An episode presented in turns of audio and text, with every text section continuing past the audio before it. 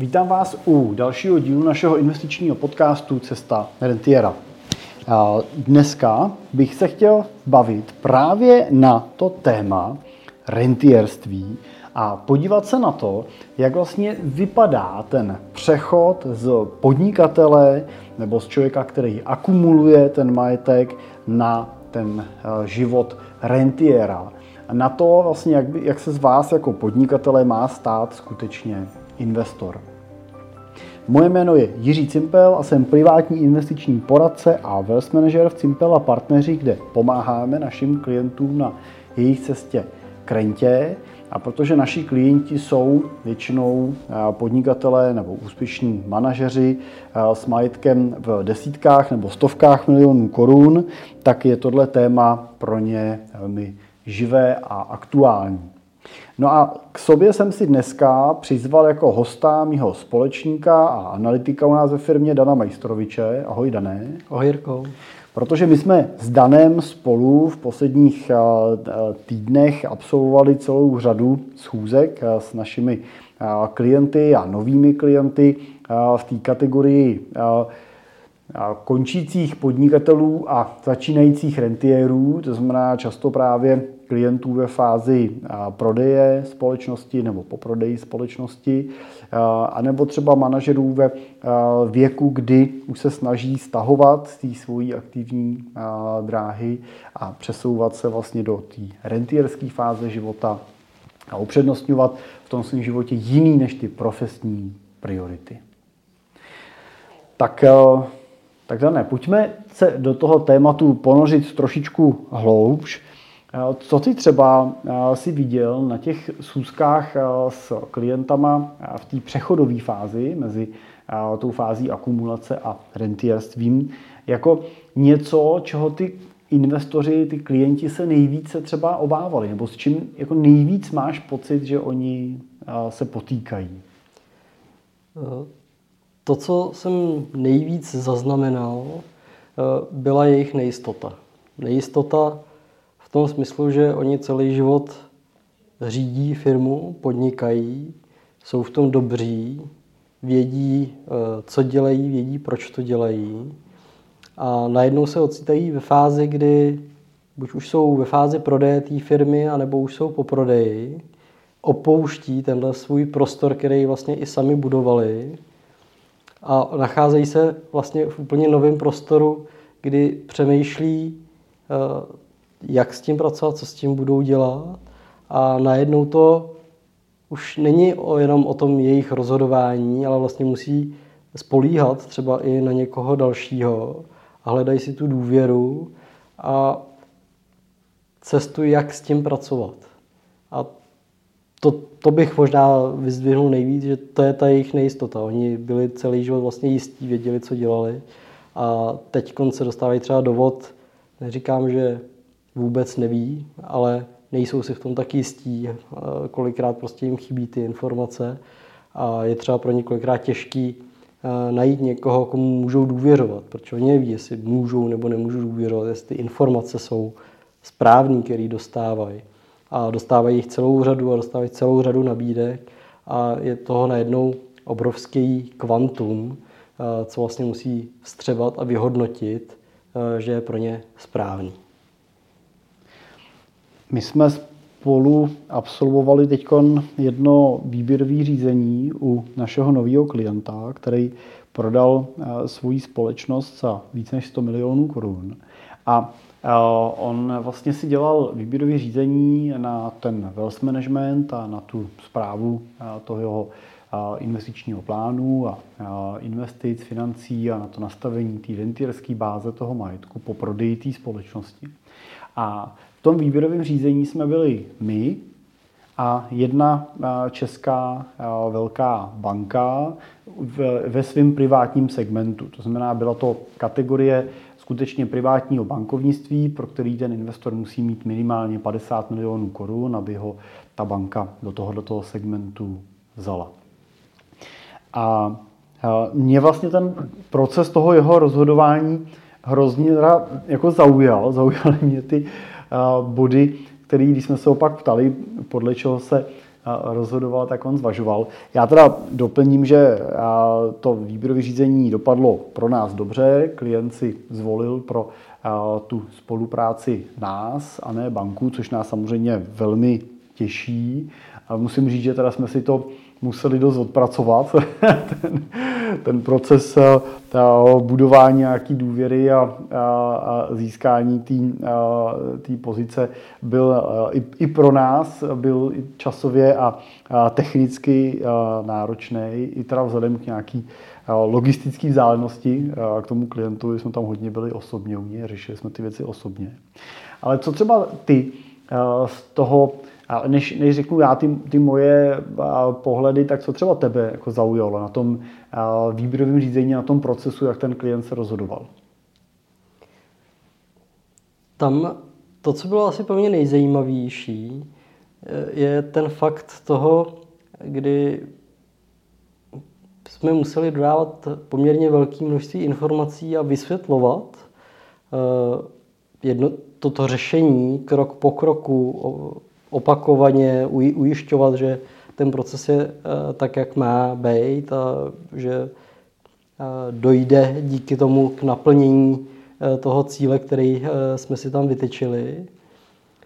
A to srovnání s tím, když jsme se vlastně ptali, jestli mají podobný vlastně systém práce z pohledu té banky a vlastně jsme zjistili, že nebo úplně tam nevidím, ale eh, minimálně tak, jak jsem to vnímal, je, že to bankovní řešení bylo takový, eh, něco tam bude, ale bude to v bance, ale bylo takový velmi neznámý a těžce uchopitelný. Vlastně ten klient řekl, že vlastně sám neví, co mu v té bance nabízejí, ale je to prej konzervativní. A to za mě bylo jako strašně zajímavý, protože jsem obecně zvyklý eh, seznámit vždycky klienty s tím, jak to bude, co to bude. A teď nemyslím eh, do takových těch eh, marginálních detailů až jako střev toho řešení, ale aby ten klient rozuměl, kde ty jeho peníze budou umístěn, proč tam budou umístěn, jak to bude fungovat různé možné rizika, které tam jsou. Tak eh, tady ta zpětná vazba, eh, když jsme se toho klienta zeptali, jaký to řešení od té banky má, tak eh, vlastně ta odpověď byla taková jednoduchá ve smyslu toho, já nevím, já tomu nerozumím. A to pro mě bylo překvapující. Pro mě zásadní rozdíl. Možná zkus říct ty, jak jsi to viděl, ty, jak jsi to vnímal ty. No, já mám vlastně ten pohled samozřejmě podobný. Já schválně jenom schrnu, my jsme tam v rámci toho výběru a navazování té spolupráce s tím klientem opravdu absolvovali celou řadu schůzek, odpracovali jsme mnoho hodin od věcí. Samozřejmě jsme začali přípravou nějakého investičního majetkového plánu, který ale obsahoval nejenom rozložení těch jeho finančních produktů nebo nástrojů, který by měl nakoupit, ale obsahoval i vlastně nějaký základní návrh dědického plánu u toho klienta, to je samozřejmě ten majetek bylo potřeba nějakým způsobem strukturovat. Vedli jsme mnoho hodin diskuzí nad přípravou jeho holdingové majetkové struktury, nad tím vlastně, do čeho ten majetek potom zabalit, protože ten majetek se skládal nejenom z kupní ceny, kterou inkasoval, ale i z relativně významného nemovitostního portfolia, který měl ten investor, ten klient pořád ještě nad rámec té kupní ceny už historicky vybudovaného a který bylo potřeba z řady důvodů vlastně uchopit pod nějakou majetkovou strukturu. Takže jsme tam měli velmi úzkou kooperaci mezi náma, právním a daňovým týmem, který jsme vlastně pomáhali eh, koordinovat a sestavovat na tohle. Řešili jsme třeba témata související třeba s důchodovými auditama. To je taková možná marginálie, na kterou byste se mohli zvenku podívat a říct, no když jsem prodal fabriku za 100 eh, milionů, tak eh, mě asi nemusí trápit, jestli budu mít eh, nebo nebudu mít od státu 20 tisíc starobní důchod. No ale není to pravda. Prostě to je téma, který musím říct, že samozřejmě ten investor, ten podnikatel řeší, protože doteďka odváděl odvody v mnoha desítkách, stovkách tisíc korun ročně na sociální pojištění a nechce vlastně o ten benefit toho starobního důchodu přijít jenom protože prodal svoji firmu v a teď si doplníme čas jo, v 50, 55, 60 letech, kdy ještě nemá ten věk na ten odchod do starobního důchodu a potřebuje teda vyřešit, co bude teď dál.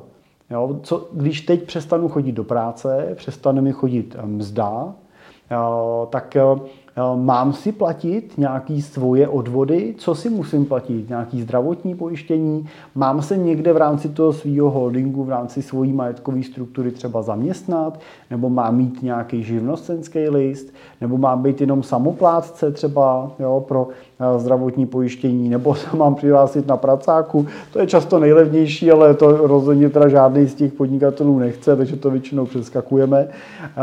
A, a najít vlastně ten způsob, jak to udělat, aby vlastně byli legálně teď, aby měli zdravotní pojištění a tak dál. No a aby samozřejmě úplně jako ne, neutrhli si ten potenciál toho, že nějaký důchod na konci prostě budou mít, aby třeba měli odpracovaný roky a tak dále. Taková, jako bych řekl, na první pohled hloupost, ale ono, když to pak nasčítáš, tak ono je to eh, při 20 tisících čtvrt milionů ročně, který máš od toho státu dostat. Když máš ty manžele dva, tak je to půl milionu ročně. No a když budeš brát, že v důchodu budou třeba 20 let, že jo, no tak už jsme na 10 milionech korunách, který prostě máš a nebo nemáš, pokud prostě to špatně nastavíš.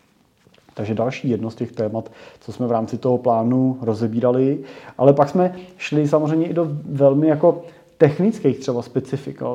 Klient po nás chtěl v rámci toho nákupu nebo respektive prodeje svojí společnosti zvažovat i nějakou variantu investice do té společnosti, která od něj kupovala ten podíl, což byl zahraniční korporát, který byl burzovně obchodovaný, takže jsme připravovali celkem robustní analýzu na ten daný cený papír a na stav té společnosti, která kupuje tu jeho firmu z pohledu vlastně nějakých fundamentálních dat. A řešili jsme třeba s tím téma, nebo spolu s ním a s tím právním týmem naším, který zajišťoval ten prodej, taky s protistranou toho kupujícího, což byli zase zahraniční právníci, tak jsme vlastně spolupracovali a připravovali řešení, nějaký produktový řešení pro uložení zádržního, který ta protistrana si chtěla nechat na další tři roky ještě držet ve vysokých milionech korun. Pro případ, že by nastaly nějaké nečekané události, které by vyžadovali to, že něco má třeba vrátit ten prodávající zpátky, tak jsme hledali způsob, jak eh, tyhle prostředky uložit tak, aby po tu dobu těch tří let mu přinášeli nějakou přidanou hodnotu, aby to nebylo jenom tak, že se řekne, máte tady zádržný 10 eh, milionů a pokud bude všechno naplněno, tak se vám vyplatí, ale aby to bylo tak, že dobře, máte tady zádržní 10 milionů na dobu tří let, pokud bude všechno v pořádku, tak se mi vyplatí, ale zároveň bude zúročený o 7% eh, ročně, tak aby jsem úplně netratil jo, a ne, nestrácel jsem prostě na hodnotě aspoň části těch peněz, které tam mám vložený.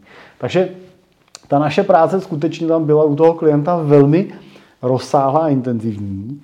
A já, když jsem pak s ním diskutoval eh, nad tím, co ta banka, tak banka skutečně řešila jenom otázku toho vkladu. Řešila ho samozřejmě tak, jak to banka řeší, relativně konzervativně, nějakýma produktovými věcma typu certifikátů, dluhopisů, kombinací nějakých termíňáků a nějak, nějakého konzervativnějšího investičního portfolia. Ale víc neřešila.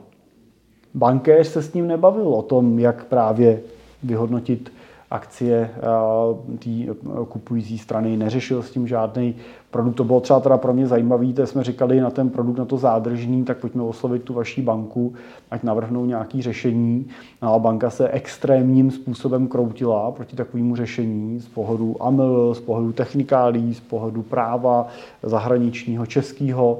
A, a nakonec teda řekli, jo, tak my, to, my bychom to asi vyřešili, ale bude to stát 100 000 korun jenom na nákladu na, tý, na tu techniku, na právníky a tak dále, který kolem toho nám budete muset zaplatit.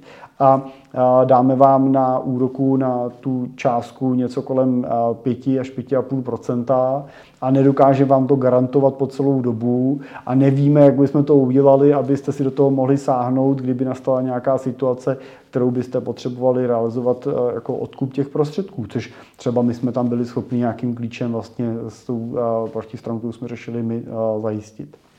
Takže ta flexibilita, kterou jsem si říkal, že by mohl tou bankou získat, vlastně se úplně nedostavila. Holding a majetkové struktury vůbec samozřejmě nebylo pro bankéře žádný téma, stejně tak jako dědický plán nebo důchodový audit. Skutečně řešil na tu produktovou stránku věci. Ale, ale ta, to mě vždycky překvapí, jo, ta, ta kredibilita toho, že to je ta banka, u který on už má účet 20 let, tak eh, byla, byla pro něj jako významná. A měl tam jenom soukromý účet, dokonce v té bance ani neměl žádný svůj podnikatelský účet. Nebyla to banka financující jeho podnikání. Byla to banka, kde měl prostě on opravdu 20 let a víc. Eh, a já můžu říct, on to sám nazýval svůj sporožirový účet, což se samozřejmě tak nemenuje, ale on mu furt stejně říkal, měli tam prostě jeden společný účet. A ten, ta, ta kredibilita toho, že to je tahle ta jako konzervativní pro něj důvěrná instituce byla zásadní. No a když jsem vlastně potom eh, se teda eh, ptal, co jsou ty důvody, proč jako třeba tu banku zvažuje, tak eh, vlastně to bylo pro mě hrozně zajímavé, bylo to, že řeknou, oni mi slibujou, že mi tam dají právě ty zlaté karty, budu mít k dispozici letištní salonky, a, budu mít pro celou rodinu vyřešený cestovní pojištění. A já jsem se tak zarazil, říkal si, no ale je tohle dost na to, abych pro tyhle důvody té bance svěřil svých 50 milionů korun, protože v případě, když si to jenom převedeme do reality, v případě, že na jednoprocentním rozdílu výnosů, pokud bychom například dokázali být o 1% efektivnější než ta banka na zhodnocení, což je velmi pravděpodobný, protože ta banka je vždycky konzervativní, vždycky je hodně na garanci, hodně na jistotě. Je to z důvodu toho, že Ona nemá žádný dlouhodobý majetkový a investiční plán s tím klientem. Ona většinou vyhodnocuje úspěšnost svých investic na 12-měsíční bázi, to znamená, snaží se uzavřít ten rok nějak kladně, což ale znamená, že musí být konzervativní. Když to my samozřejmě tím, že máme ten plán dlouhodobý s tím klientem, tak můžeme být výrazně dynamičtější a můžeme potenciálně přinášet nadvýnos tomu klientovi tak 1% eh, rozdílu na výnosu tomu klientovi eh, udělá v tomhle případě 500 tisíc korun ročně. No a jako za to už samozřejmě si můžete zaplatit ty letišní salonky, případně i kartou na místě, když to přešenu. Jo. Jo, je, to prostě, eh, je to prostě jenom jako marketingový tahák, který je příjemný, sympatický, ale neměl by to být důvod, na základě kterého se rozhodnu. Přesto to může být, a tady jsem to vnímal, že to je jeden z těch důvodů jako pro tu, pro tu banku. Tak to bylo pro mě osobně takovým jako zajímavým s jako určitým střetem s tou realitou toho investora, na kterou já jsem koukal a říkal jsem si, říkal jsem si, co pak to nevidí? Víš, říkal jsem, co pak, jako on nevidí to, když vedle sebe dám dva sloupce a řeknu, tohle mi tady nabízí banka, tohle pro něj vyřešíme my, a ten náš sloupec byl jako mnohonásobně delší než ten bankovní, ale tím to nechci nijak jako z, nechci to jeho rozhodnutí zlehčit, protože je samozřejmě těžký. Jo, pro něj ta, ta banka je tou, tím domem, institu, institucí, kam on chodí 20 let a z toho principu jí důvěřuje. A my jsme samozřejmě pro ní nějakou novou tváří, která ač technicky dodá stejnou bezpečnost, jako dodává ta banka, tak pořád ty obličeje jsou pro ní eh, nový. A bylo to, bylo to jako, na, i pro něj to byl náročný proces rozhodování. To, to si myslím, že musel být velmi náročný proces a on sám to i potvrzoval, že to pro něj není jednoduchý a to je, co říkal na začátku, že tam byl, byla obrovská nejistota. A myslím si, že pořád ještě do určitý míry je. tím, jak je to pro ně vlastně všechno nový. A já věřím tomu, že pro něj byla nejistota i ta banka.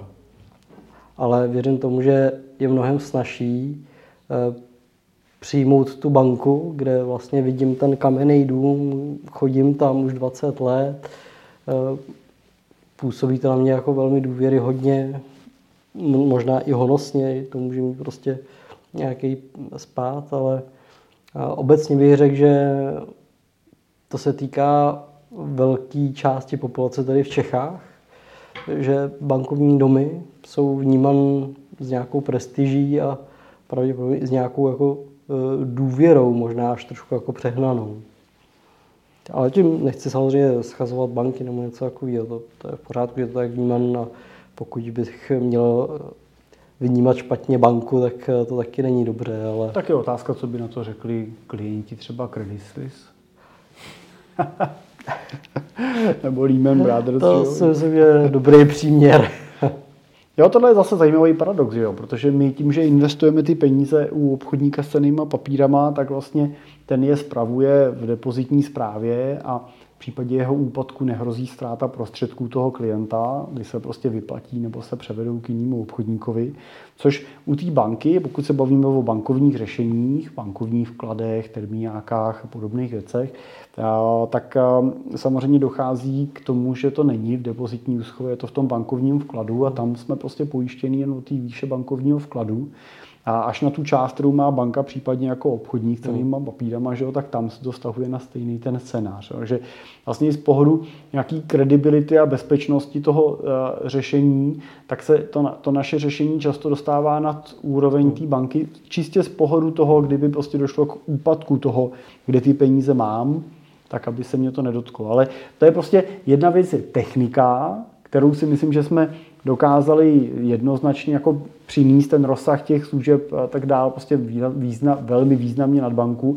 Ale druhá věc jsou emoce a tam jsem si určitě uvědomoval, že byly situace, byly chvíle, kdy ta banka vítězila. Uh.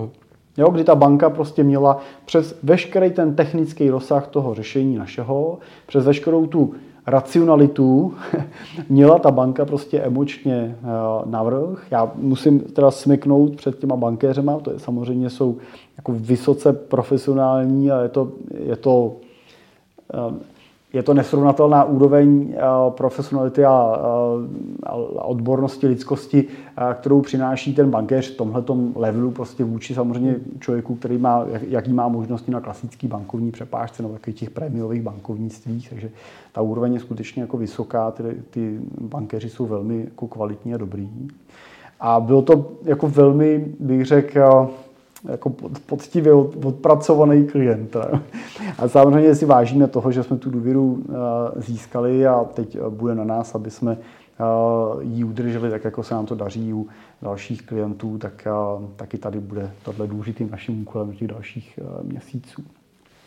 Tak tohle možná si říkám, že třeba ten, ten příběh, tahle případová studie, to, že jsme ji takhle převyprávili, může být eh, jako zajímavá i pro, eh, pro ty z vás, eh, kteří jste třeba v podobné situaci jo, a, a možná jste v nějaký rozhodovací paralýze a, a, a, a vlastně si říkáte, logika mi říká něco, ale ta moje emoce možná se pořád kloní sem, tak je to v pořádku, je to normální. Nejste v tom sami, prostě prožívají to investoři napříč tím investičním světem a není na tom vůbec nic divného.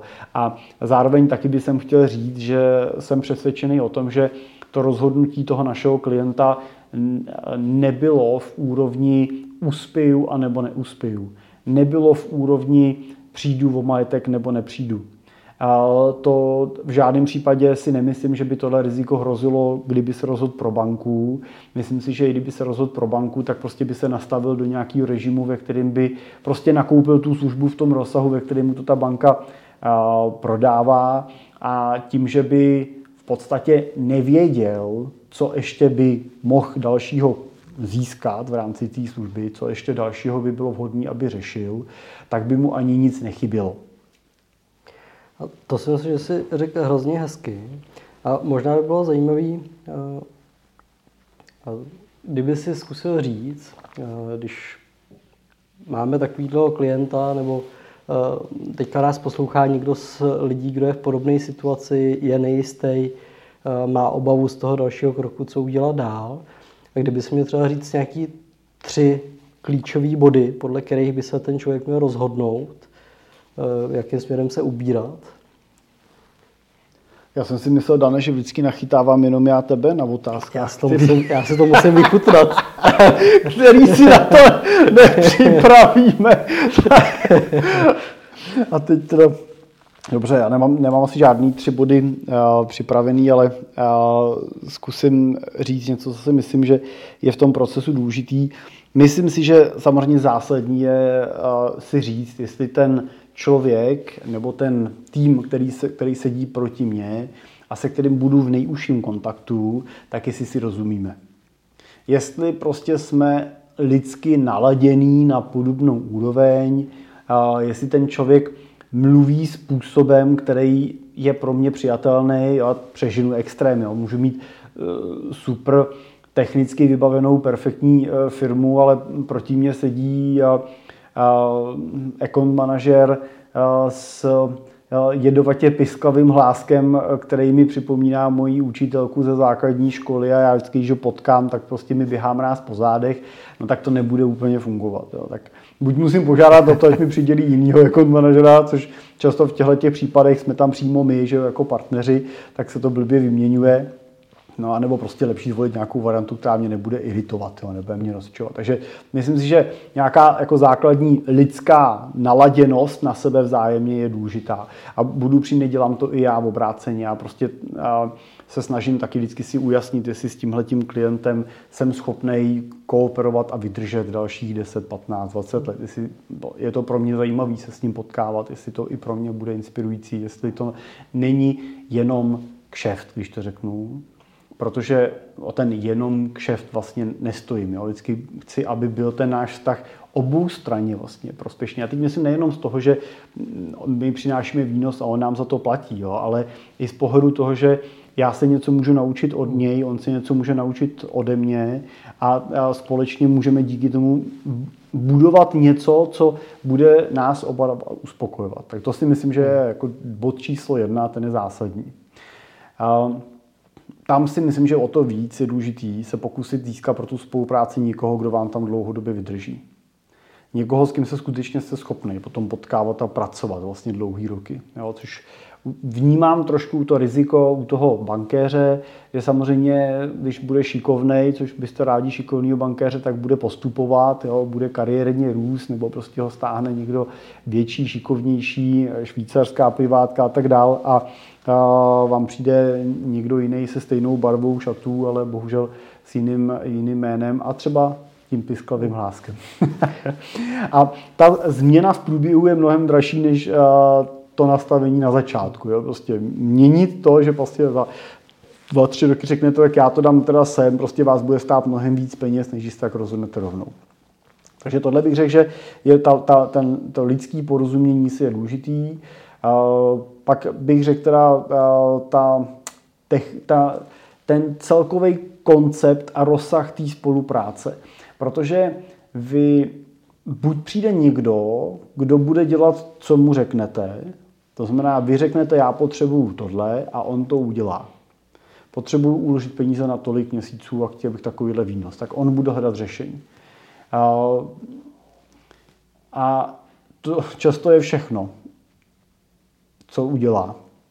Často prostě je to tak, že jako nepřichází ta proaktivita, často je to prostě tak, že přichází to, že když vy něco chcete, tak oni to udělají a to je, to je všechno prostě. Jo, je to ten transakční model.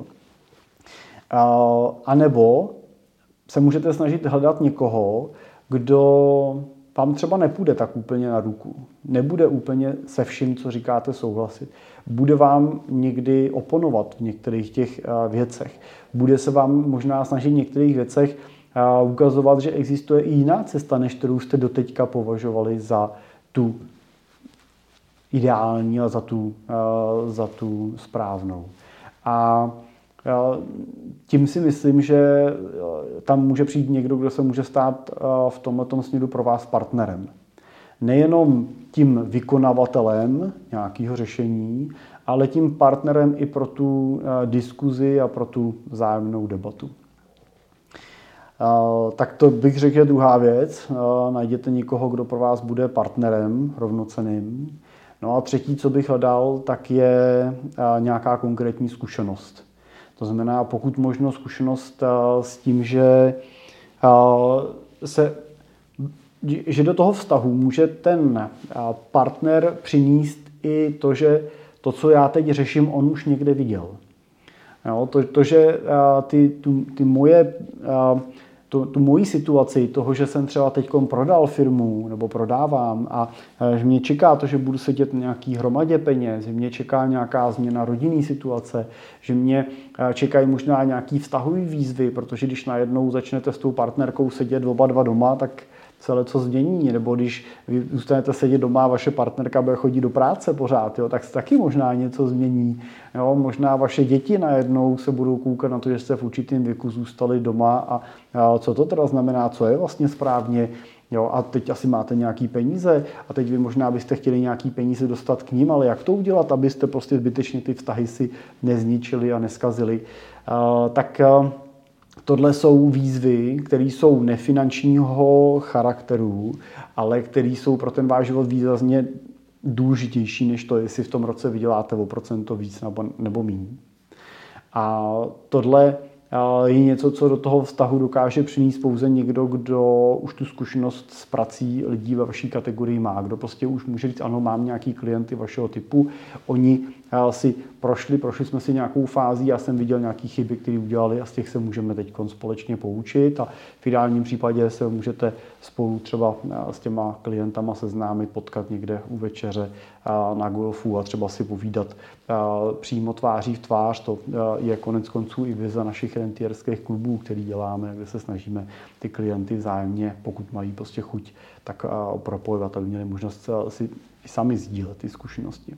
Tak to možná, když teda se ptáš na tři věci, možná by mě napadly ještě další, ale tyhle tři si myslím, že bych třeba vypíchl. Já jsem že to, je to hezký, takový ten eh, porovnat si to, jestli mi ten člověk sedí lidsky, jestli si s ním rozumím, jestli mi umí být partnerem, nejenom ve smyslu toho, že mi všechno odkejvá, ale řekne mi třeba nějaký upřímný e, názor a náhled na věc, který teda do třetice bude vycházet e, ze zkušeností, ať už jeho, anebo takových těch eh, multiplikovaných, zprostředkovaných eh, z práce s ostatními klienty, který už třeba něčím podobným prošli nebo akorát procházejí a no, dát třeba nějaký náhled na věc z toho, jak to může být. Jo. No a Dan, ještě já jsem si teď vybavil eh, jednoho klienta jiného, kterýho jsme spolu jsme se jako nedávno potkali na obědě a ten zase byl v situaci, kdy nebyla firma na, na prodej, ale byla ve fázi, kdy už generovala velmi zajímavý cashflow v desítkách milionů korun ročně na zisku. A on do téhle chvíle vlastně veškerý ten majetek akumuloval uvnitř toho svého podnikání v tom jednom SROčku, v té jedné společnosti. Ale byl, přišlo mi na tom jeho příběhu zajímavý to, že to byl ten, že on je takovým tím klasickým self-made manem, který se vypracoval, ale ta jeho cesta byla vlastně extrémně extrémně jako kopcovitá, bych to řekl. Jako, nechtěl jsem říct náročná, ale ona byla skutečně taková nahoru dolů, že vlastně on sám vlastně, když nám popisoval ten příběh, tak popsal vlastně několik situací, při kterých eh, vlastně eh, jeho předchozí podnikání zkrachovalo, ne, ne, ne, neuspělo, vlastně nedošlo k nějakému výsledku. A on vlastně začínal ani kolikrát ne od nuly, ale začínal z nějakého mínusu, z nějakých, z nějakých dluhů, kterých se musel vždycky vyškrábat. A teď vlastně dospěl v tom posledním svém biznisu do té úrovně toho extrémního úspěchu. Skutečně ta firma je významně úspěšná, je velmi známá. Přesto ale ten jeho úspěch stojí na nějakým bankovním financování, stojí na nějakých úvěrech a tím pádem samozřejmě stojí i na nějakých rizicích, to je ten jeho biznis je teď taky ovlivněný nějakou poptávkou, která je spojená třeba s vysokou energetickou náročností, že když vysokýma fakturama za elektriku a tak dále, tak to ty jeho výrobky umožňují snižovat. A, a my jsme vlastně spolu hodně mluvili o té diverzifikaci rizika. O tom, že by bylo vhodný, aby vlastně všechny ty jeho vajíčka neležely v tom jednom košíku, kde leží dneska, aby v případě, že by se mu, že by se mu stalo něco, co už se mu v minulosti stalo, kdy třeba ten biznis nedopad úplně ideálně, tak aby pokud možno mu vlastně po tom biznise něco zůstalo, že jo? aby prostě zůstalo něco, co případný úpadek toho biznisu nepoškodí. Tak jo, tohle bylo takový, co mě trošku z toho zůstalo v té v hlavě právě a on to tak vnímal teda, jo? to je dobrý říct, že to nebylo, že bychom se tam bavili, my bychom říkali, tohle by bylo dobrý a on to tak vnímal, cítil, byla to jedna z těch motivací, která i vlastně k té naší schůzce, k té naší schůzce vedla. Ale, a mě z toho příběhu jenom zůstala právě tahle jako obava vlastně z toho, teď pojďme najít ty cesty, jak ty vajíčka opravdu rozdělíme tak, aby se vzájemně nepoškodila. Jo, první jsme začali tím uvažováním nad těma finančníma prostředkama, nad tím vymezit peníze ven z firmy, co tam má nerozdělený zisky, zainvestovat je, tak aby byly třeba v cených papírech, aby vydělávali. A fáze číslo dvě, kterou jsme tam nakousli, byla pak ta fáze úprava i struktury té společnosti, tak aby nemovitosti nebyly s provozem dohromady a tak dále, vůbec vlastně vytvořit nějakou základní holdingovou strukturu v rámci té firmy. No a pak fáze číslo tři vlastně, která na to naváže, bude vlastně nějaký to majetkový uskupení v rámci rodiny. To znamená uvažovat, jak vlastně jako rodina ten majetek do budoucna chceme spravovat. Ale má to přesně tohle pořadí. Nejdřív dostat ty peníze, které můžu ven, tu cash, prostě, kterou můžu a už ji můžu chránit mimo. Druhý, strukturovat ten biznis tak, aby nebyl ohrožený v případě, že by došlo k nějakým problémům na tom třeba provozu a tak dále. No a pak třetí, když už mám vy, vyvedený majetek, mám vytvořenou nějakou majetkovou strukturu, tak můžu začít přemýšlet tak nad tím systémem, který už jsem vytvořil, jak vlastně do něj pomalu vlastně vplouvat i s rodinou a jaký do toho zapojovat a jaký zapojovat těch benefitů a, a podobně. Tak to jenom byla jako základní logika, kterou jsme tam s tím naším klientem na, nastartovali, tu cestu, po který jdeme. A co třeba ty jsi si z tohohle, z tvýho pohledu třeba odnes? Já teda kromě toho, co jsi popsal, to jsem vnímal vlastně stejně, tak eh, tam je i další pohled a ty už to trošku nakous na konci, to znamená, jak tam zapojovat eh, členy rodiny a tak podobně. Tak eh, tam pro mě bylo i zajímavé vlastně slyšet to, že on má to štěstí, že ty členové té rodiny, a nejenom jeho, ale i ty širší, jsou zapojení v tom. Což mi přijde, že nebejvá v tom, tak... V tom biznisu. V tom biznisu, ano. v tom podniku.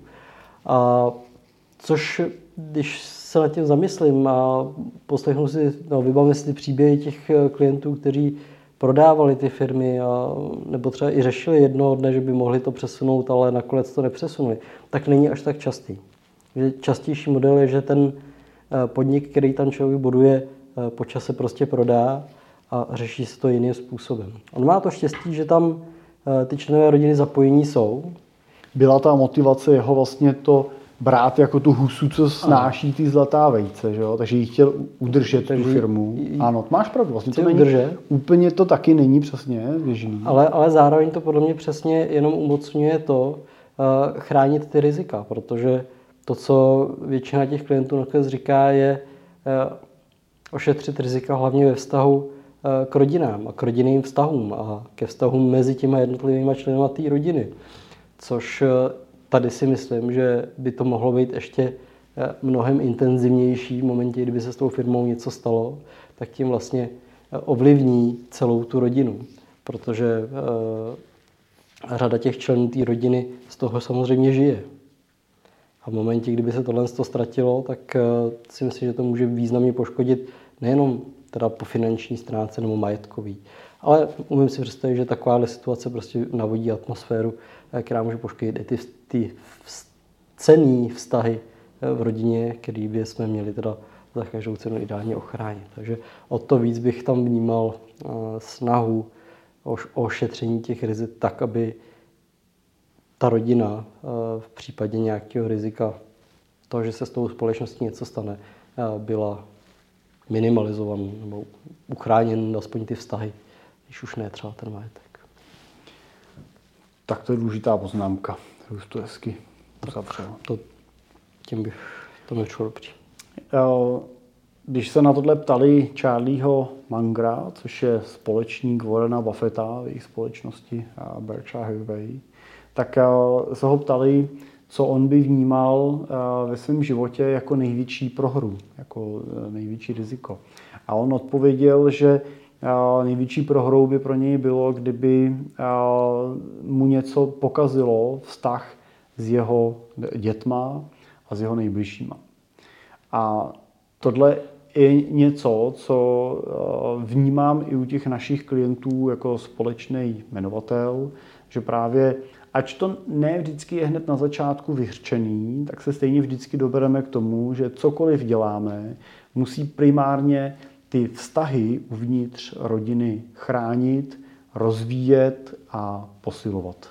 A to je to, ty vztahy s vašima nejbližšíma je právě to největší aktivum, který ve svém životě máte a na kterým je potřeba stavět a, a je důležitější je chránit nebo je potřeba je chránit víc, nebo minimálně stejně, jako věnujeme energii pro ochranu toho majetku a toho vašeho bohatství, tak stejně tak je potřeba věnovat tu pozornost ochraně těch vztahů.